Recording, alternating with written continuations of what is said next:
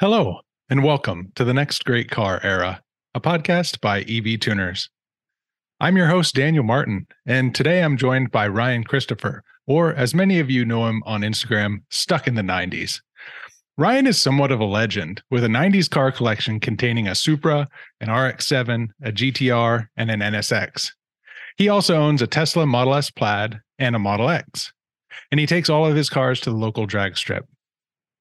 Ryan's most recent project, though, has been a second Supra, and this time he rebuilt it with a Tesla motor and battery pack. After that success, and true to the Supra name, he is now rebuilding its next iteration to unlock more speed and performance. In this episode, we discuss how Ryan got interested in cars, the details of the Supra build, his goals for the second version, and the EV community that's growing so fast. Hear all that and more right now. Enjoy. Right. Ryan, thanks so much for carving the time out of the day and chatting with me. Maybe before we dive into it, could you uh, give us a little bit of info and background about, about yourself? Yeah, um, my name's Ryan Christopher. Uh, I live on the big island of Hawaii. Um, I have a background in commercial real estate. I get a lot of people asking me, oh, you know, you're you an electrical engineer or automotive background? And nope, I don't have any background in either one of those. Um, just somebody who's determined. And uh, when I put my mind to something, I, I don't like to give up. So well, I can imagine that uh, in real estate, there's some some amount of project management, right? Keeping all of the plates spinning, and that's also helpful when building cars because there's so many components. So maybe we'll see that's the connection. Absolutely, there you go. uh, so speaking of cars, you have like w- an awesome collection. Um, help me out. What where where is it landed now? There's at least a handful that I know about. Yeah, um, I have I started off, uh, you know, with the JDM stuff. That was my initial interest. So I have a Mark IV Supra, uh, also a original uh, NSX, uh, R34 Skyline, FD RX7. Also have a Nissan Skyline Hakosuka, which is the 70s Nissan Skylines. Oh, cool. Um, and then uh, the EV Supra, uh, Model X that my wife drives and uh, a Plaid that I drive. Do you like all of these cars equally in their own way, or do you have some favorites? Uh, yeah, I definitely have some favorites. They, you know, they do things differently. Um, I like to try to. I tell people, um, I don't want a hamburger every day, right? Every now and then you want a hot dog or yeah. something else, right? So they they all do different things. They all have strengths and weaknesses. Um, so it, it's nice to have an assortment. Definitely. Right uh, right tool for the right job or right car for the right day. Absolutely. The um the the Nissan the, the 70s one that's a bit of an outlier. Are you kind of venturing into being stuck in the 70s or I get accused more of not being stuck in the 90s anymore uh, people saying that I've you know lost my roots and that sort of thing. Ah. Tesla stuff. Um, but I checked kind of all the boxes of the 90s cars that I absolutely felt like I needed. There's definitely still a lot of 90s cars that I love that I would enjoy having, but uh, the the return on investment at this point in buying another car is just it, it's getting hard to justify having to, you know, pay to register and insure the vehicles and um, maintain them with how little I get to drive them. And you go and add another vehicle. So I'm probably done adding cars. But uh, yeah, I, I, do love a lot of 70s stuff. I would love an old uh, uh, Z, like a 240 or 280Z. Yeah. But I think at this point, prob- probably not. Yeah. For sure. So, in case for those who don't know, and this will be in the show notes and everything, um, your Instagram handle is stuck in the '90s. So, so that's Correct. that's the joke there. Yeah. People are going, why, why, why do you laugh so much at that? Yeah, that's why. I'm simple humor. Yeah, yeah. Um, I'd like to hear how you got into this hobby, but beforehand, um, speaking of all of these different cars and different types of driving and and um, choosing what you're going to do that particular day, what do you participate in with with these cars? or just joy riding, or do you go to racetrack or car shows? A little bit of everything. What are you taking these these awesome machines out for? Yeah, I definitely try to do everything uh, that's that's out there available. Uh, living on the Big Island of Hawaii does make it a little bit harder. Um, we do luckily have a drag strip and a very small SCCA course okay. on um, but that's it. We don't have a big road course or anything like that. Um, but yeah, I, I, definitely do a fair amount of drag racing, SCCA racing. Uh, if I can find a street race, I might uh, participate in that as well um, under the right circumstances. Um, also, do a lot of uh, events here. They do a lot of cruises um, and also shows, cars and coffees, that sort of thing. They're smaller here um, just because it's a smaller population, but sure. there's really good community here of, of car people. Everybody has to kind of stick together considering there's not a ton of cars. Yeah, that kind of sounds like uh sounds like a good community though. Cars and it coffee is. is like the I think the the cream of the crop when it comes to events because seems like they tend to be a little bit more collaborative and collegial than like a competitive car show or something like that.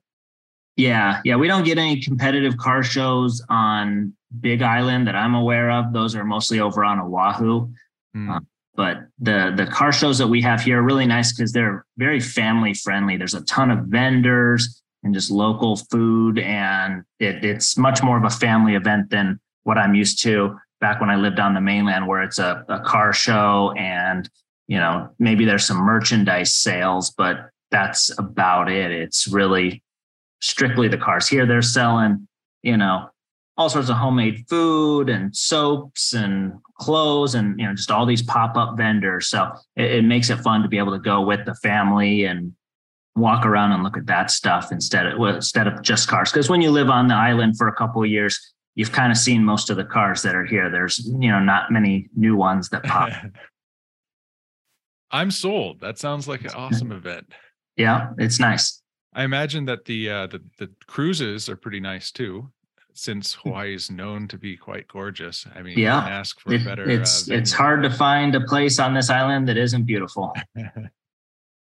so then, getting into the collection, what was the genesis of of the 90s cars for you? How'd you get into it? So, when I was, I want to say about 14, my older brother, who's about 10 years older than me, took me for a ride in his Mark III Supra.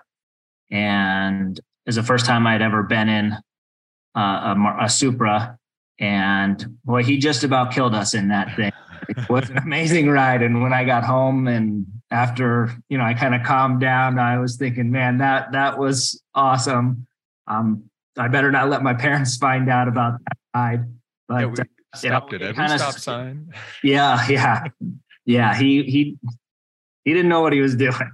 Um, or maybe he did. I don't know. But uh, scary ride. It was a lot of fun, but it definitely sparked my interest in turbo cars and mm you know, specifically Supras. Um, so that's that's kind of where it started. Cool, and it just went from there. Yeah, yeah. You know, when I my first few cars, I, I messed around with some trucks and some Hondas, and it was always you know lift it or lower it, um, but nothing, nothing too much. Um, yeah, I was keeping it relatively stock, um, nothing too wild, not really messing with motor stuff. That was above my abilities and my both physically and financially. And yeah, then I got out of it for a while um, and worked on business and family stuff, and then ventured back into it about ten years ago when I tracked down my Supra that I the 2JZ Supra that I have right now, not the EV one. Yeah, so that that was the beginning of the collection. Yeah, that was the first car I picked up. It was about uh, well, eleven years ago now. Cool. Then when did uh, EVs blip on your radar? Uh, when the Model S came out, you know, I think maybe this is just my opinion, but I think before it was if you drove an EV, it had to be ugly and slow. That's what EVs were. True. And when when the Model S came along, it was like, wow, this is a good looking car and it's quick. Mm-hmm. That got my attention. And then we purchased our first Tesla about five or six years ago. We purchased a used uh, P85 and I loved it. it. It's just, they're amazing daily vehicles that also, you know, will, will hold their own on a, on a track against other stock vehicles. Yeah. What about the Roadster? That came before the S. Had you seen that at all? I had never seen one in person. I definitely heard about it online and seen some pictures of it, but I had never seen one in person. And probably back then, I wouldn't have been able to tell the difference between that and a Lotus, anyways. Yeah. heard it since they're, you know, very similar. Exactly. Yeah, the Model S is for me as well. That's when actually started seeing the Teslas around. Yeah.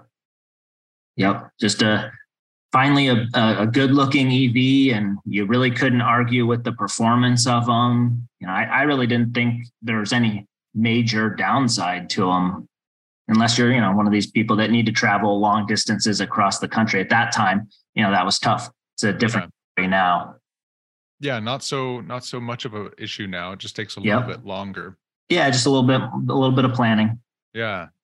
But like you were referencing earlier right car for the right drive as well. Like if you don't want to spend that extra time then that's the time to take you know the the supra or the skyline or whatever yeah. well and the truth is i don't want to I don't want to drive any of those cars more than an hour or two, anyways. They are and uncomfortable. Um, so I have no no interest in taking any of those cars for a really long drive. The, the Tesla really does that. And the truth is, most of these new Teslas with you know 300, 400 miles worth of range, that's what four hours of driving. I, I yeah. want out for half an hour, 45 minutes after driving that far. Maybe I'm getting old, but um, after that amount of driving, I want to stretch my legs, get something to eat, use the restroom. So um, I, clearly, I don't run into that living on an island here. I've never once used a public charging station in the five years I've owned uh, an EV. Oh, sweet. Yeah, just charge it from home, and it does. I've actually tried to use a couple charging stations just to top off when I go down to drag race, and I can't figure out how to use them. It's too confusing.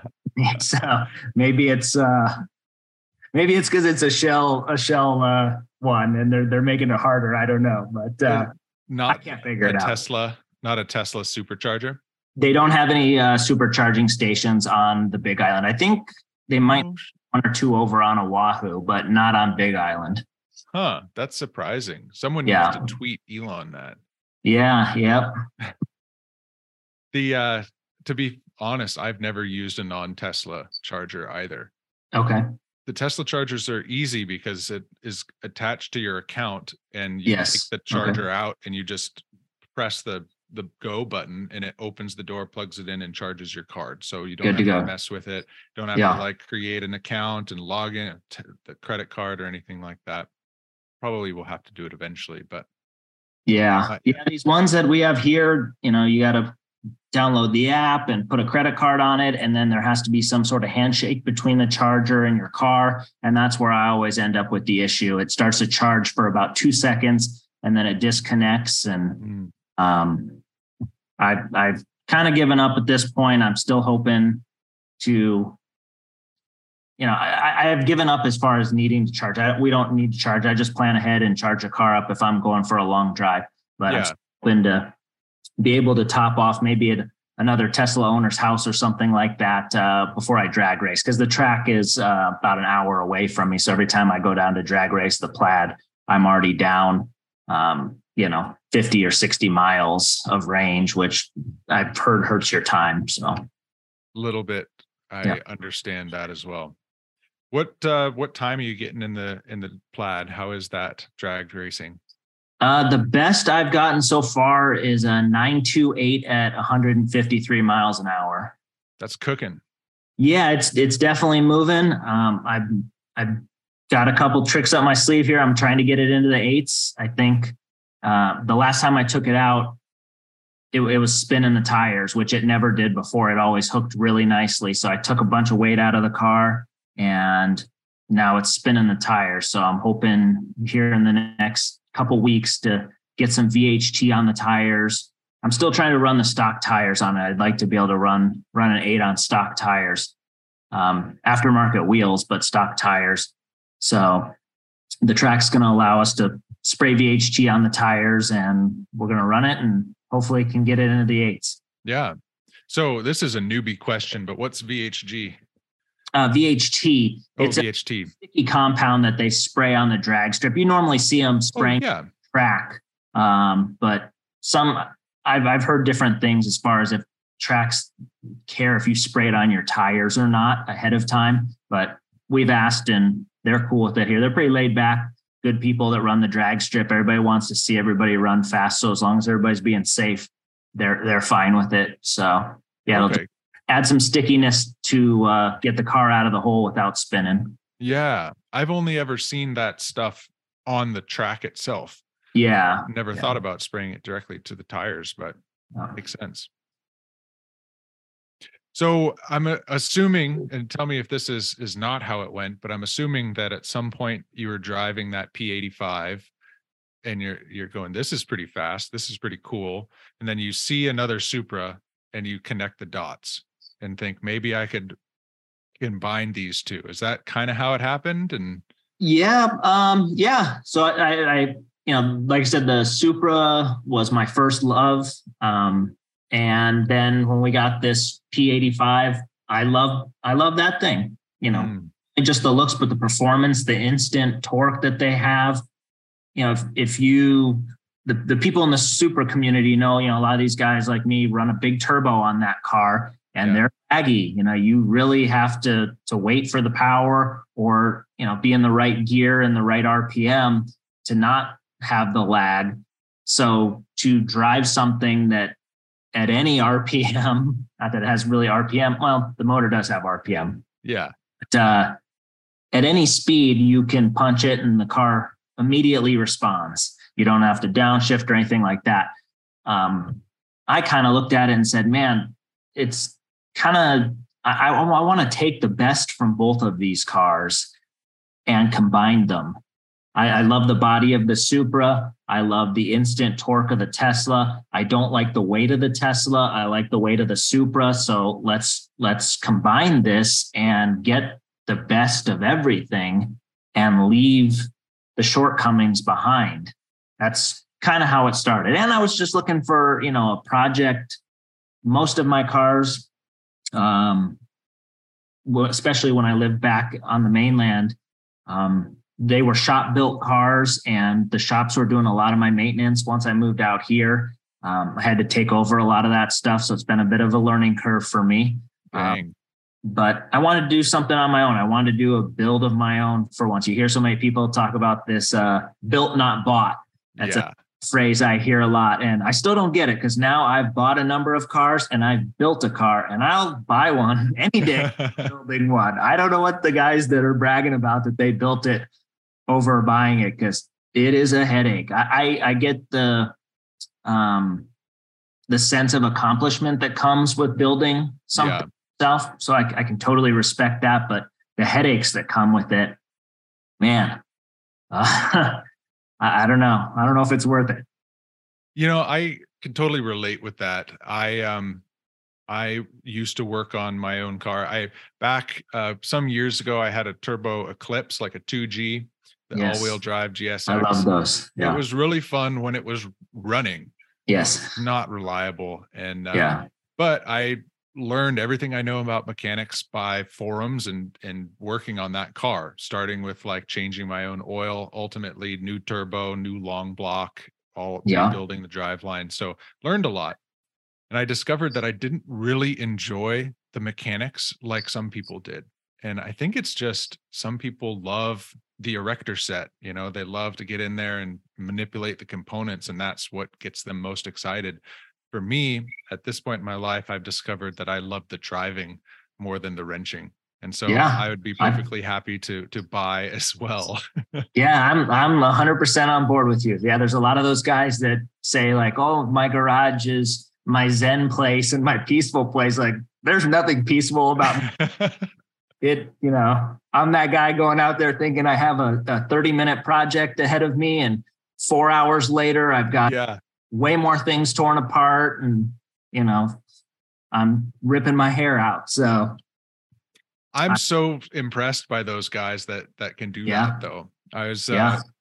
interviewing um, the folks from Evolve Racing a couple weeks ago, and uh, um, Keith in in that episode, he's just like, yeah, you know, I don't really track or write things down. I just kind of build it in my head and I go out and I and I do it. Hmm. I'm just like floored. Like, man, yeah. that's such a skill, and I do absolutely.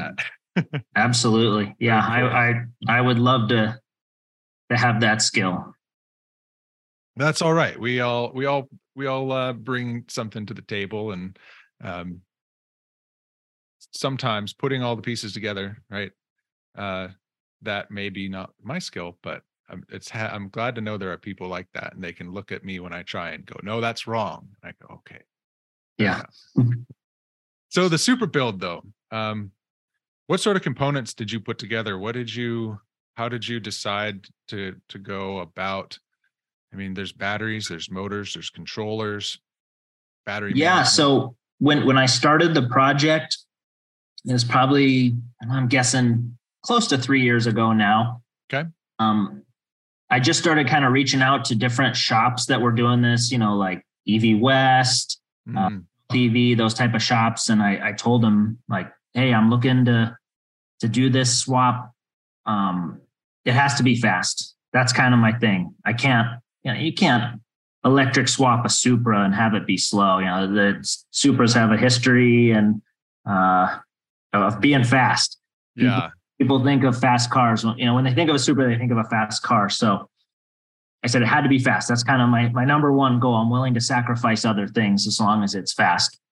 And ultimately, um, Matt at Stealth EV worked with me and put me a package together for the performance large drive unit out of an S or an X and a 90 kilowatt uh, pack out of uh, an S or an X as well. And then we went with an Orion BMS to control it, um, Matt's um, DC to DC converter charger, and you know, just it all showed up as a package. He built me basically a package. He's like, you know, here's everything you need, all the, you know, all the wiring, um, all the harnesses that I would need, contactors, you know, he knows his stuff. That guy is smart. He's super, super busy. So he's hard to get support from.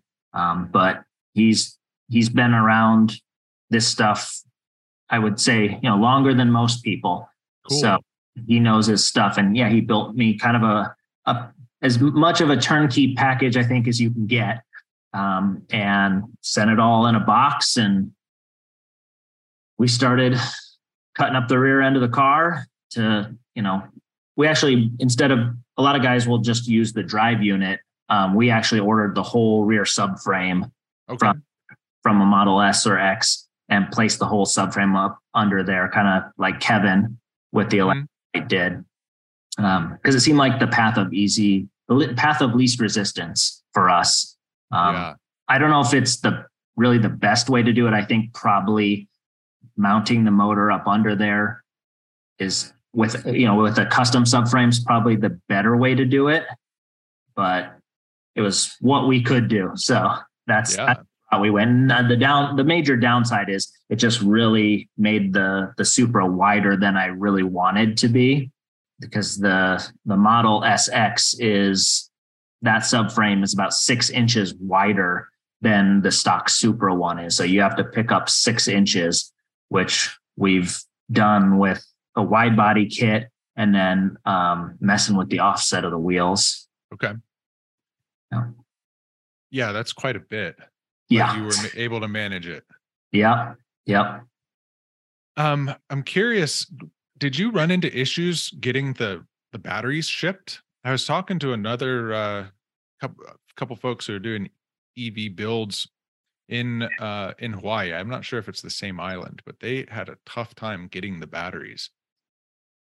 It's uh, the first two times I didn't have any trouble. Matt shipped them to me with no issues. And then I bought some batteries for a guy that I was repairing his um, EV bug that he's on island here. And um, we had to replace his battery pack. He had five Tesla modules.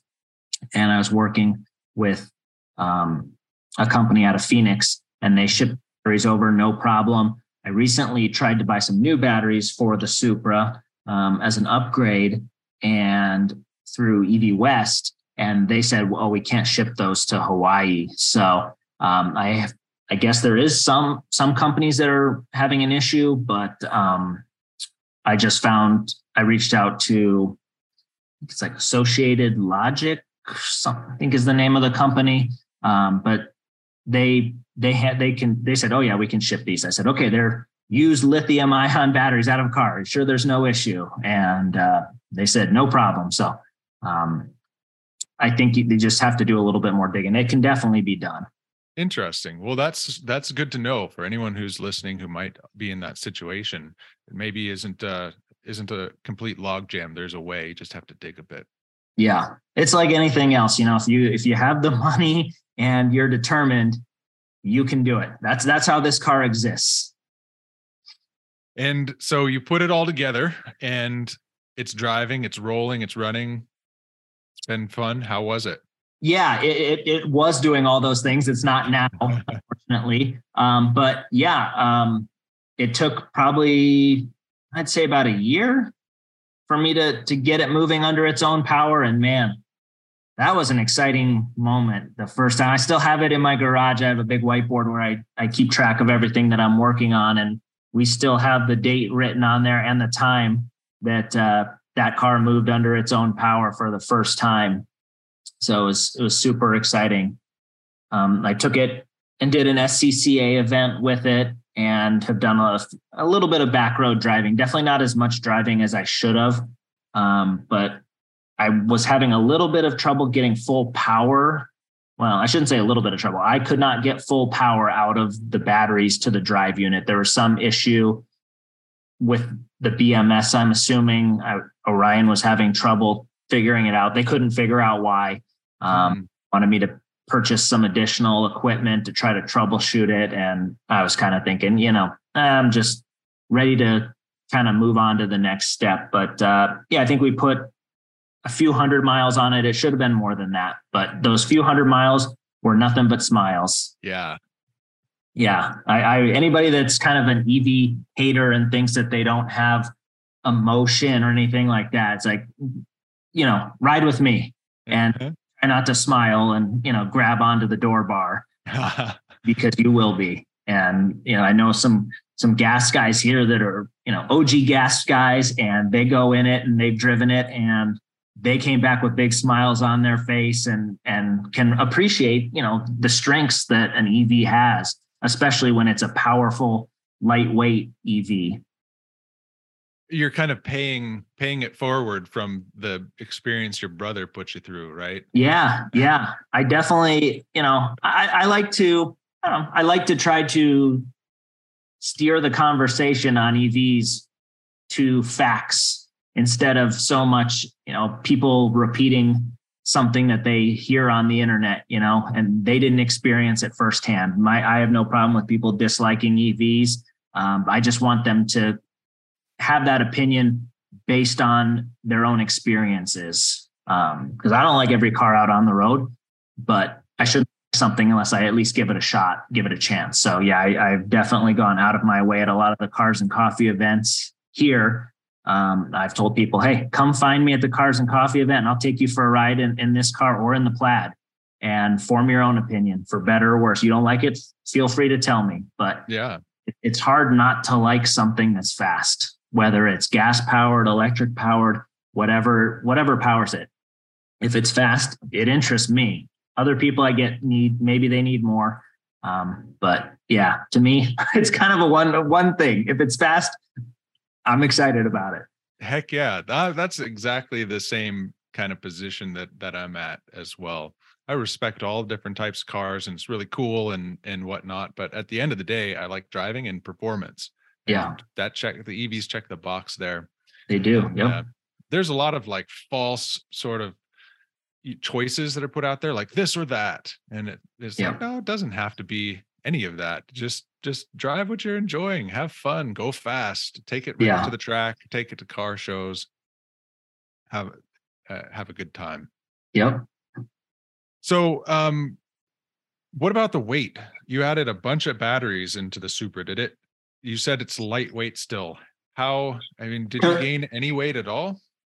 I would say it's lightweight compared to when you compare it to a Tesla. Yeah. Um, the last time I weighed it with all the batteries in it, with it running, it weighed 3,600 pounds. A stock Mark wow. IV um, in the configuration this was, this was um, a twin turbo six speed car. So I think they're at like 3450 stock. So 150 pounds heavier than stock. Um, it is a gutted car, but it has a very um, involved cage in it for racing. So there's a mm-hmm. in there. But I think what your t- typical Model S or Model X is, you know, flirting with like 5,000 pounds now, right? Yeah. So to be at 3,600, I was, I was pretty happy about that. That's really good.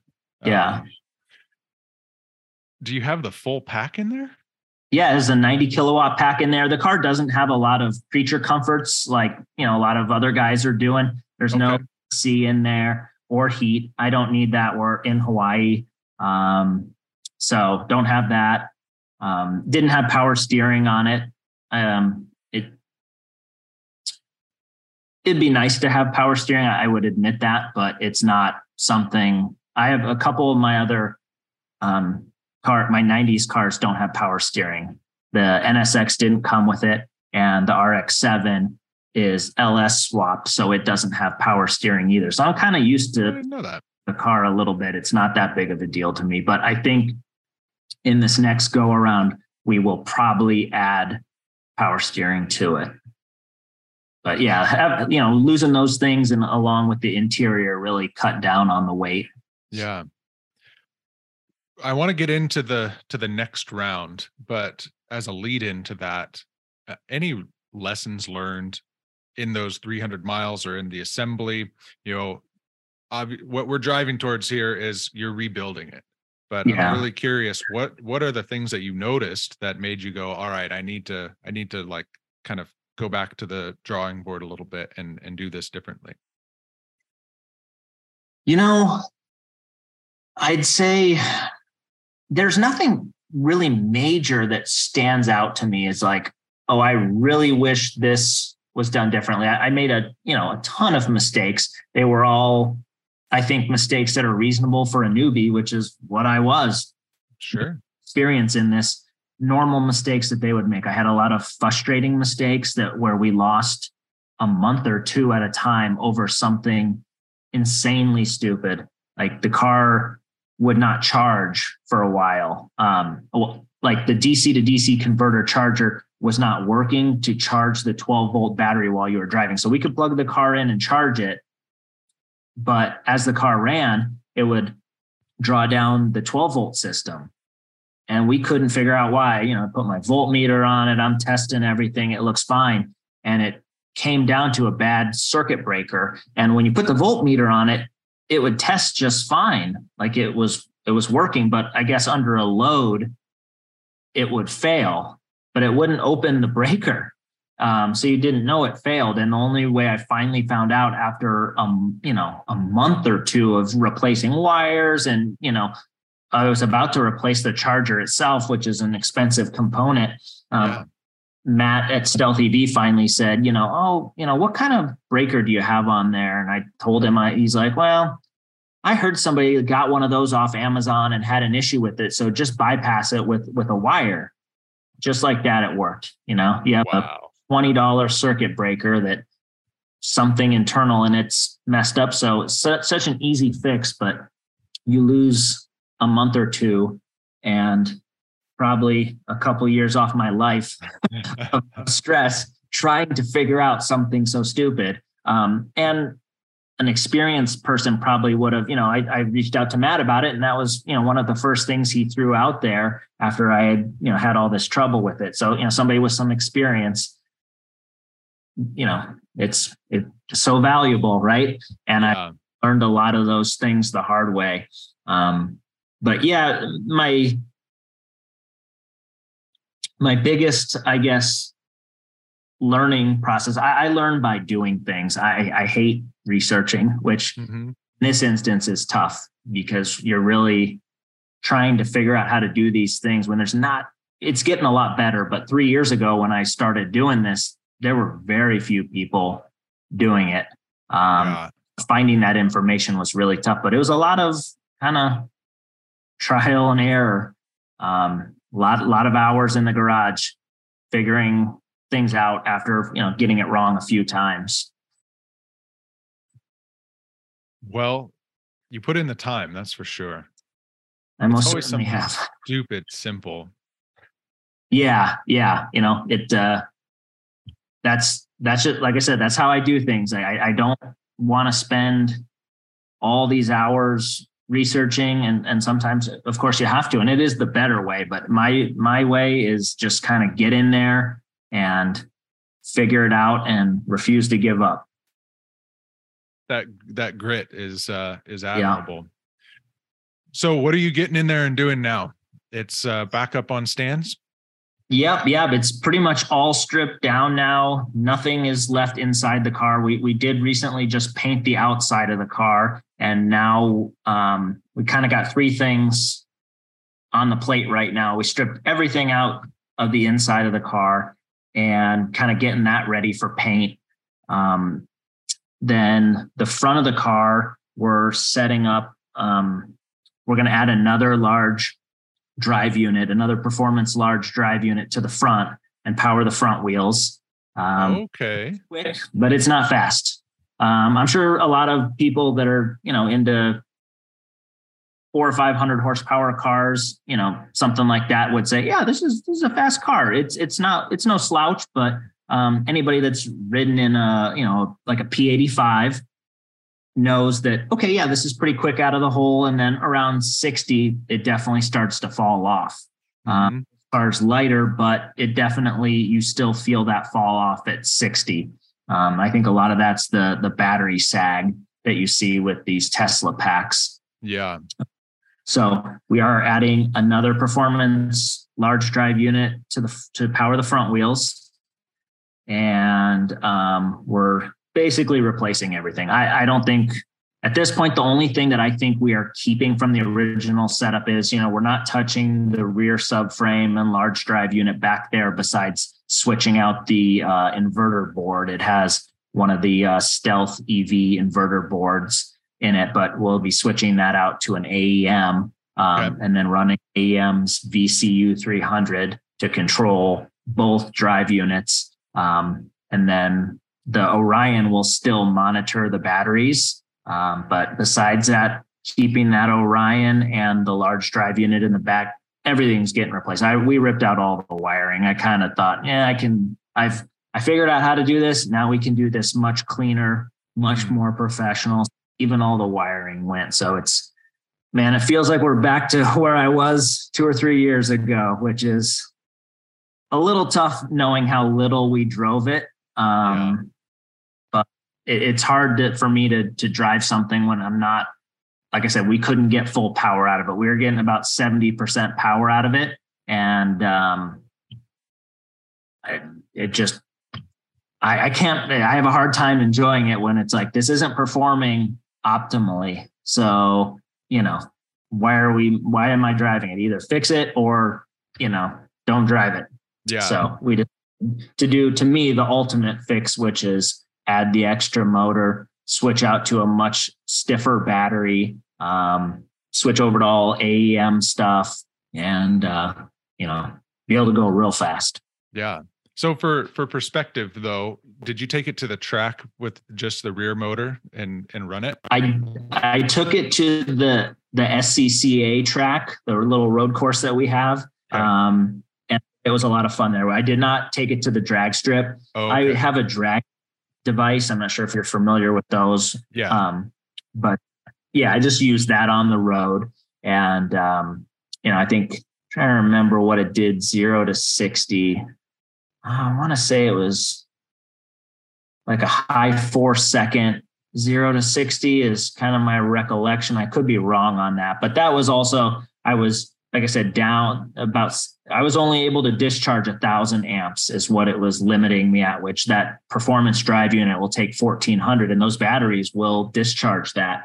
Um, so it, it was disappointing being down on the power. So I'm down on power and it was also me kind of rolling into it at the time. It was still fairly new and I was a little bit nervous just to stomp on the accelerator pedal. Yeah. There's configuration and dialing it all in. Um, as well, yes. Right? Yep. Yeah. My, my tuner, um, Ian at uh, Bend Calibration has been the guy for that. Um, he's he built my other Supra uh, about eight years ago when I blew the motor up in that. He rebuilt that car and he does all the tuning for all my other cars. And uh, he was actually out here visiting me a couple years ago, and I had just bought um, the Supra, the EV Supra, as a rolling shell. And I had just gotten all the stuff from Matt at Stealth EV, and he didn't really know anything about it. Yes, a lot of my uh, my buddies, they're Supra buddies. Uh, you know, when you're about to EV swap a Supra, you're a little bit nervous to tell them, like, "Hey, this is what I'm up to." Not sure if they're gonna disown you, um, but most awesome. Just they they're appreciative. They they like that somebody's still you know modifying Supras and that you're doing something different. You know, there's a couple people that are bitter about it, but uh, the way I look at it is, you know, it was a rolling shell I put another Supra back on the road. I didn't take a, a Supra off the road. You know, I put one back on the road. Yeah, with different under different power, but um, yeah, I put it back on the road. But anyways, my tuner was out here um, visiting, and uh, I showed him what I was doing, and to my surprise, he he was all about it. Um, he kind of volunteered to help. I'm not sure he's too happy about volunteering to help at this point with how much hand holding he's had to do. It's I've relied on him so much. I'd still probably not have the car running uh, if it wasn't for him. So um, he's been been great to work with. He really understands computers. I do not. Um, so yeah, just I can't thank him enough for everything that he's done. Big team effort sounds like. Yeah, absolutely. Yep. Yeah. Is there other folks that uh, that have leaned in and helped to to make this build happen? Yeah, um, it's kind of been an all hands on deck because, like I said, I don't have the experience that a lot of these other EV builders have.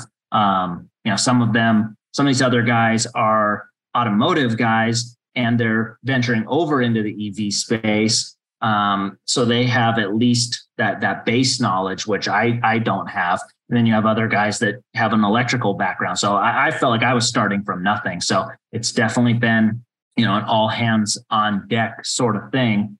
Um, I have, like I said, Ian at Bend Calibration, who's been doing so much of the heavy lifting and kind of telling me like, hey, here's what you need to do. He lives in um, Oregon, so you know, there's it's hard for him to to help, but he he's kind of saying, "Hey, here here's what needs to happen," and then I got to go out there and actually do all the wiring and everything.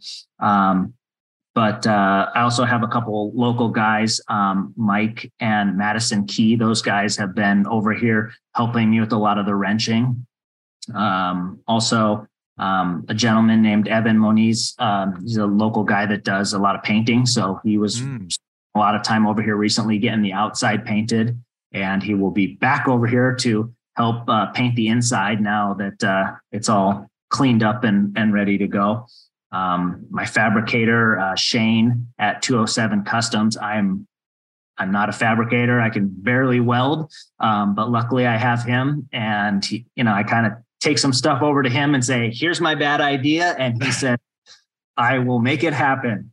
So um, he's he's been great. Um, also, guys like Kevin with Project Electrolyte, Will from Throttle, those guys have been, awesome. you know, I, I love the EV space still because everybody wants to see everybody succeed still. I, yeah. I hope doesn't go away. I, I feel like it probably will as it gets bigger, but still right now, all these big EV guys still seem to want to help some guy that like me that has no idea what he's doing. And they're probably, you know, I'm asking questions and they're probably just shaking their head going, oh, how does this guy not know this? But they still are willing to help. Um, and then a couple other people I want to mention, um, the guys at uh, G and J Aircraft in California. Those guys um, helped me with all my brake setup, mm. building all custom lines for me.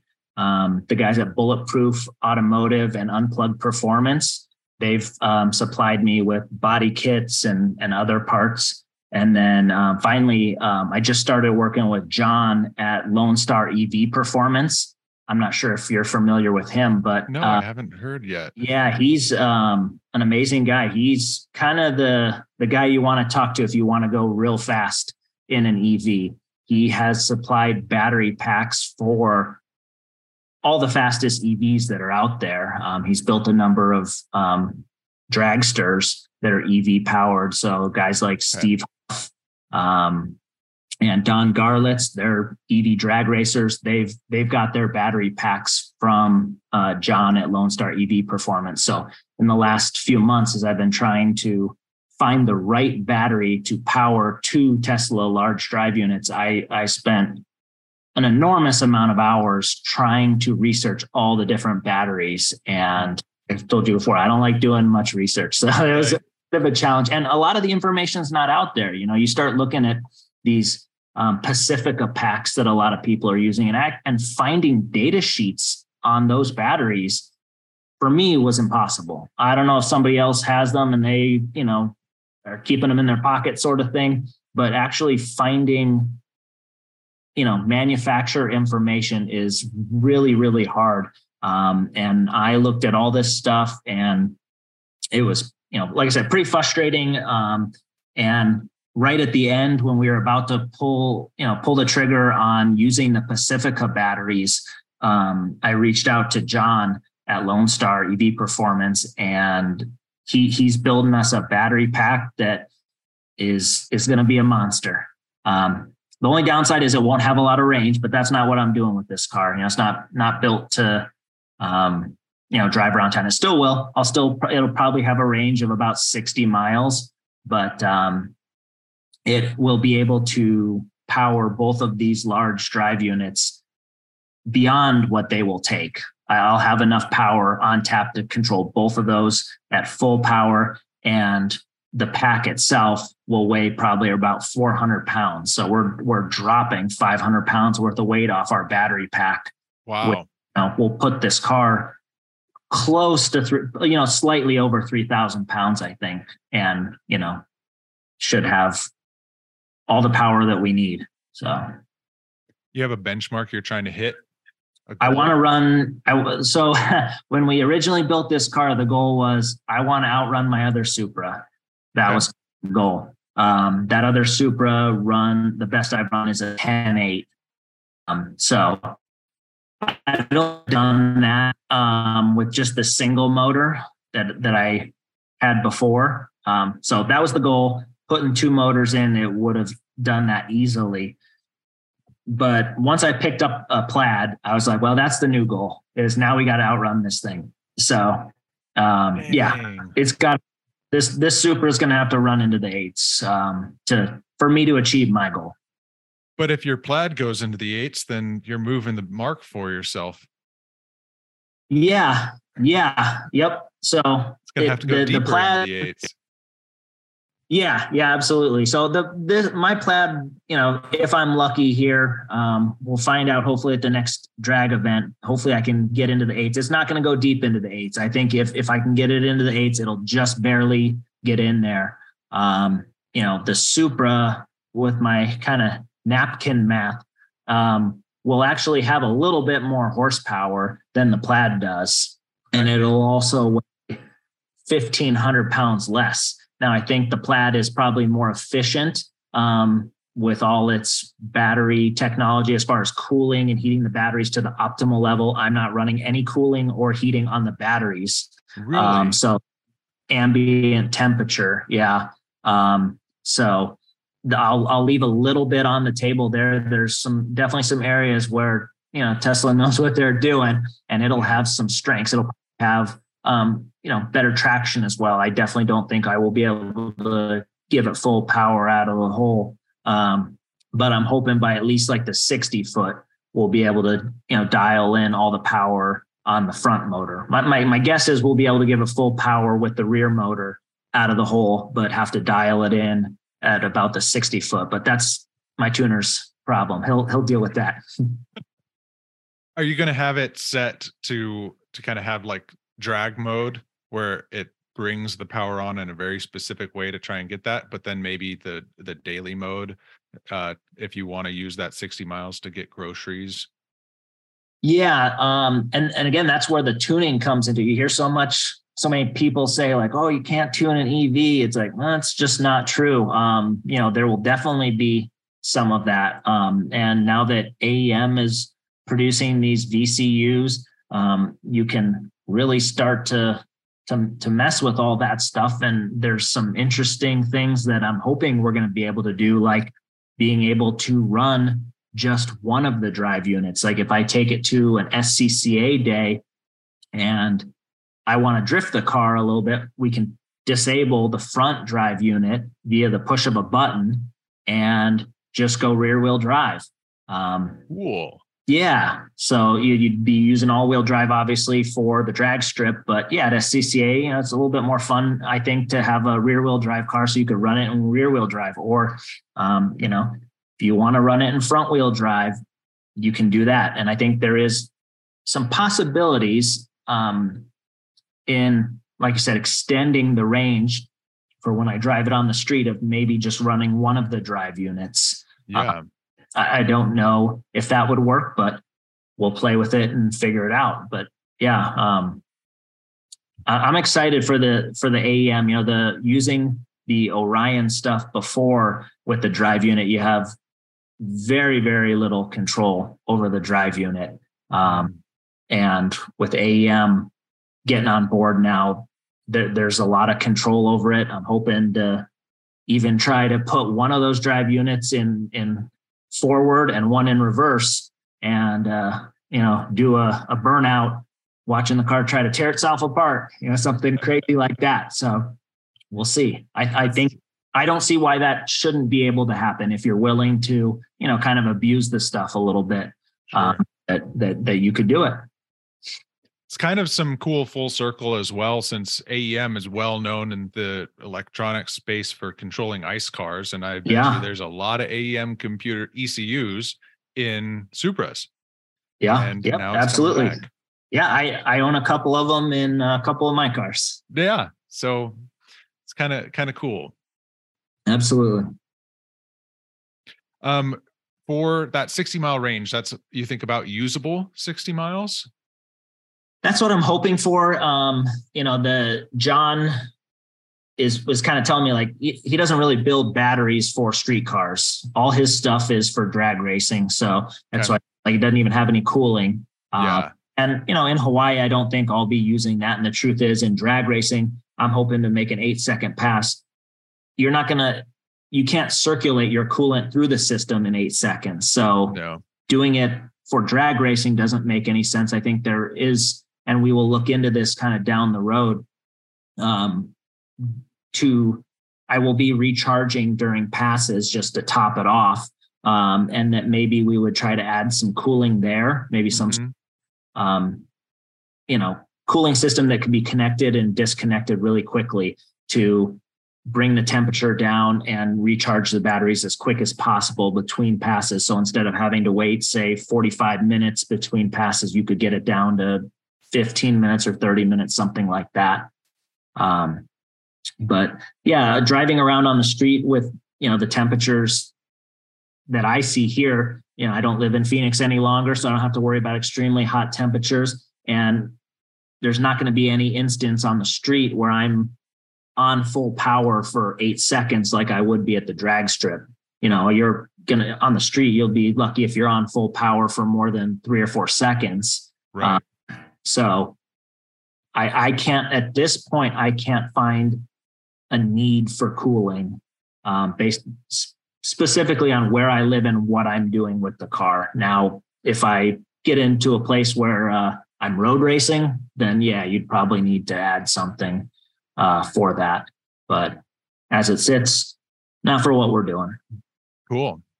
Well, if you get into uh, more road racing, or hey, maybe they build a, a bigger track there, um, you always have the plaid. That has some really good cooling that, in there. Yep, that's right. I would. Uh, I'd love to. I hope they do build a track here. Um, it, it'd be wonderful, and I'd love to, you know, run the plaid there, or you know, build something that's more focused on you know road racing instead of drag racing. So. Yeah, exciting times. Absolutely. Well, um, as we're wrapping up here, do you have any advice for folks who are just generally interested in EVs or or maybe want to embark upon building their own collection, cars or EVs or otherwise? Any words of wisdom from someone who's done so much? Well, if anybody's hearing that, they're already already taking the first step, and that's listening to this podcast, you know, or watching this video. You know, they're they're already expanding their knowledge. Um, but man, I would say to anybody that's interested in doing this, don't be like me. Don't be so stubborn as far as doing your research. Um, because man, it's it's the expensive way to do it. You know, I I built this car once, and um, like I said, I've thrown. I haven't really thrown it away, but it kind of feels like it when you tear all the wiring out and everything like that. That you're kind of throwing it away. The good news is I almost have a turnkey system for another vehicle um, to be able to electric swap something else. Uh, more of a you know a daily driving type thing. I just need to hmm. Basically at this point buy another motor and um, I'd have what what I'd need. Um, but man, do your research. Uh, spend the time on YouTube. Um, there's a number of forums. Um, don't be afraid to reach out to some of these guys. I love people reaching out to me. I always tell them like, "Hey, I might not be the right guy for this, but I'll definitely try to help anyone because, like I said, the community is great. They still really want to see other people succeed on this. So, just about everybody I've talked to has been willing to answer probably stupid questions that I should know the answer to. Um, but yeah, there's a, a, wealth of information out there. Um, you know, watching Throttle build their 350Z that they did because that their setup is very similar to my original setup. They were using the same motors, same batteries, same um, BMS. So a lot of that stuff was the same. Um, and the same thing with Kevin, what he was doing. You know, his system was very similar to mine. I think he's running a hundred kilowatt battery pack, but um, so too. I remember when those guys were building theirs, I felt like I was just a couple months behind them because I was sitting there waiting for their next video and they they released their next video on how to wire up the BMS. And it's like, oh, this couldn't have got here, you know, any better timing because I need to wire up my BMS. And now I got to just sit there and watch their video, you know, 10 times over to really let it sink in. And, um, you know, then once I do that, it's like, okay, I got this issue and then I can, can reach out to them with a, a question. But yeah, just if anybody's out there thinking about doing it, do your homework because it's not cheap, unfortunately. That's still a big issue. But if you're willing to spend the money and spend the time, um, the information is out there. You just got to be willing to dig for it. Well, with any luck, it'll be getting cheaper as more Absolutely. OEMs are putting out parts. And I think it's really cool when we start looking at you know different batteries for the for the right use. Right? You don't. Yes. Like what you're doing right now, you don't need a hundred kilowatt pack to Correct, have a yeah. track car and uh, so there's a lot more options to to build cars specific for the purpose and maybe not over engineer them when they don't so. Yeah absolutely you're you're you're 100% right about building the right car for what you're trying to do. I don't need the the extra weight of hauling around 100 kilowatt hours of of, of range on the drag strip so you know that battery pack originally was you know just the wrong choice for what i'm trying to accomplish um, and you're also right about the prices coming down. I've seen that in in the drive units and the batteries already of prices dropping. And um, you know, I think you can get away with doing this at a reasonable price as long as you don't want everything under the sun. You know, I was at the the old saying with the ice cars was, you know, uh, cheap, fast, and reliable. Pick two. Yep. And uh, I think the saying for me with EVs is cheap, fast, and range. Pick two, because um, you don't get all three. Yeah, I think you're at least totally not yet. on. Yeah, not yet. Batteries are going to get better. It's going to be yep. interesting when solid uh, solid state actually hits. Whenever that does, it'll happen eventually and we'll all be redoing the math and going like oh wait a minute uh i want those now yeah it's a, you know it's an exciting place to to be right now because you see I, I read something every week about uh, oh there's this new battery breakthrough and here's this other technology that doesn't use lithium or you know it's like a salt battery all these crazy things that you know i don't understand but i just kind of look at it and say now that everybody is behind this push it used to be you know tesla was behind this push and now all the major manufacturers are and now that everybody's behind it you are going to just have this this stuff grow so rapidly i think and in 5 to 10 years we're going to have batteries that you know it's probably closer to 10 years who knows? But you know have half the weight of the battery but have twice the amount of power in them. Um, and it's just going to continue to make it hard for anybody to look at an ICE vehicle and say that it is on any level better than an EV. And I still love my gas powered cars. I will I will always love them, but um it, it the the battery technology is really I think the one thing holding up the EV world right now. Um, and one, once we have much better batteries and you're able to produce a a car that weighs, you know, 3,000, 3,500 pounds, has 500 miles worth of range and a thousand horsepower. It's, it's, how, how do you argue with that? How do you not want that? Yeah. Yeah, absolutely. Yep. I uh, went into a little bit of a research rabbit hole um, on Reddit. People smarter than me post there, and so I was interested in like what's the theoretical uh, power to kilowatt uh, or yeah power to weight of batteries and so there's some threads where people are talking about that and my takeaway was that we're not they can calculate the theoretical like efficiency and characteristics and chemistry of it even though we can't build it right now or it's not economical to build it. And they can and so that shows like oh well we actually have quite a long ways to go to to maximize these things out. We just need to keep building more and then that incremental efficiency happens. Um, nice thing about batteries is you once they're not good for cars you put them on the grid you recycle them they're now there they're they don't disappear like uh, burning gas so yeah. um, i thought that was pretty pretty exciting to to see.